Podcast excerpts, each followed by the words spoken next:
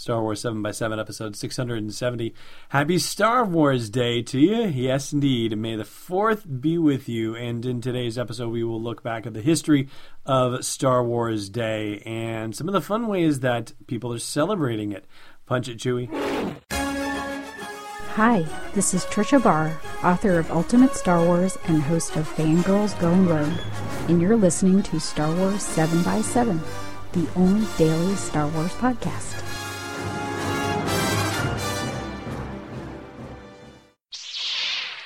Hey, Rebel Rouser. Welcome to Star Wars 7x7.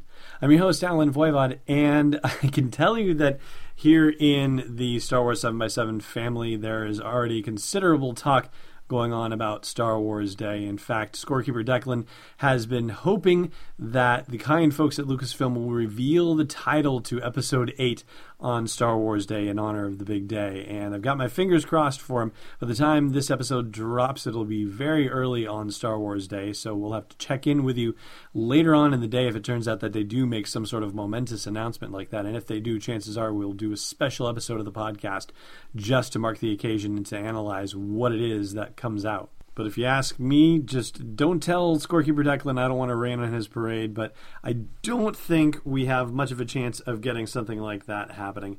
And when you look back on Wikipedia at the history of May 4th, you find that there hasn't been a heck of a lot happening as far as Star Wars stuff goes. Yeah, yeah, so in 2014, the first full length trailer for Star Wars Rebels was released. And in 2011, it says that all features of the Blu ray DVD set of the complete saga were revealed.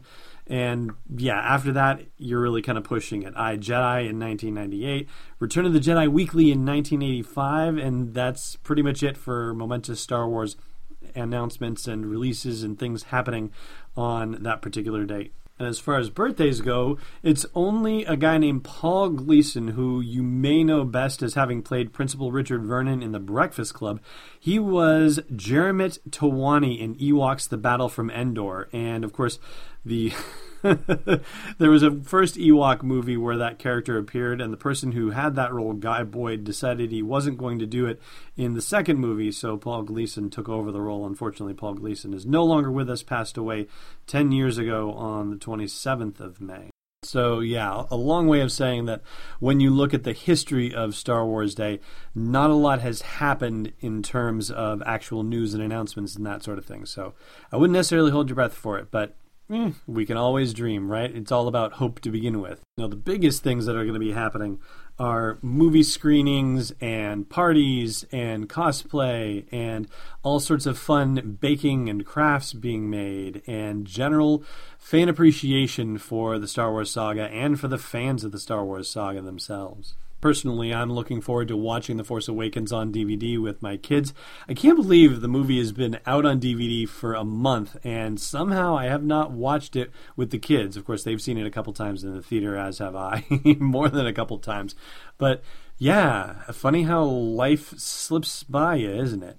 I'd love to know what you're doing for Star Wars Day. Please chime into the comments of the blog post for this show's episode at sw7x7.com or feel free to post pictures of whatever you're up to on our Facebook page, facebook.com slash sw7x7.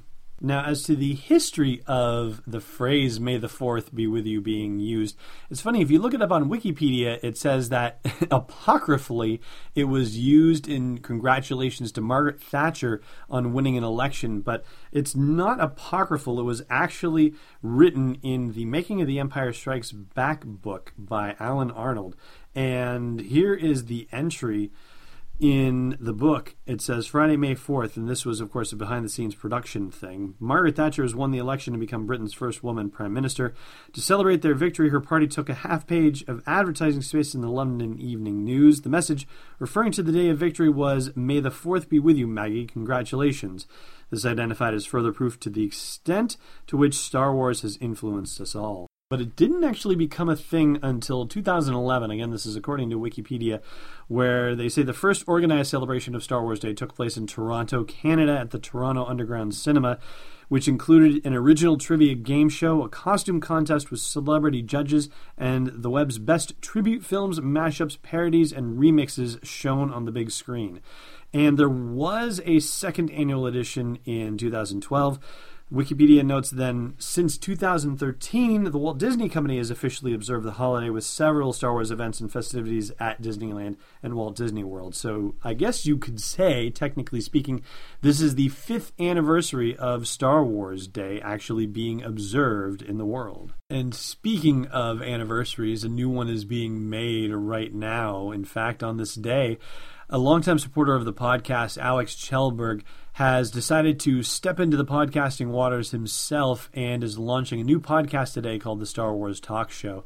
And if the passion that I've seen him demonstrate on Twitter and Facebook about Star Wars is any indication, then the podcast is going to be well worth checking out. So have a search for the Star Wars Talk Show on your favorite podcatching app. See if you can catch up with it.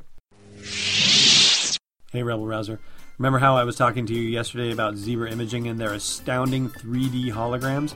Well, today is the day that they are on sale $20 off any hologram that you can get, or if you want to buy a bundle of four, then you'll get a secret fifth one free. All you got to do is go to sw7x7.com slash hologram, and when you order, use the code May4th7x7. That is, to spell it out for you, M A Y the number 4, T H, the number 7, then the X, then the 7. Yeah, May 4th, 7x7. The folks at Zebra Imaging are creators of the most advanced and innovative digital holographs you've ever seen, and their passion for Star Wars has guided them to create these intense holograms. Go to sw7x7.com slash hologram to see them all. Use that promo code May4th7x7 to get $20 off any hologram of your choice, or get all four for one special low price and a fifth one free. And did I mention free shipping? Yeah, free shipping too. All right, time for your trivia question. You might need this. Last time we asked you what the very first line spoken in Star Wars, aka A New Hope, is, and it's C3PO saying, Did you hear that? And if you want to go on further, you can throw in, They shut down the main reactor, will be destroyed for sure, and this is madness. Today's question What's the very last line spoken by a human in A New Hope? Thanks for listening to another episode of Star Wars 7x7. And hey, before you go visit the Clone Factory, check out SW7x7.com for show notes, links, photos, videos, and more. And if you like what you've been hearing, support the podcast at patreon.com slash SW7x7. It's not just a simple man trying to make his way in the universe, it's destiny unleashed.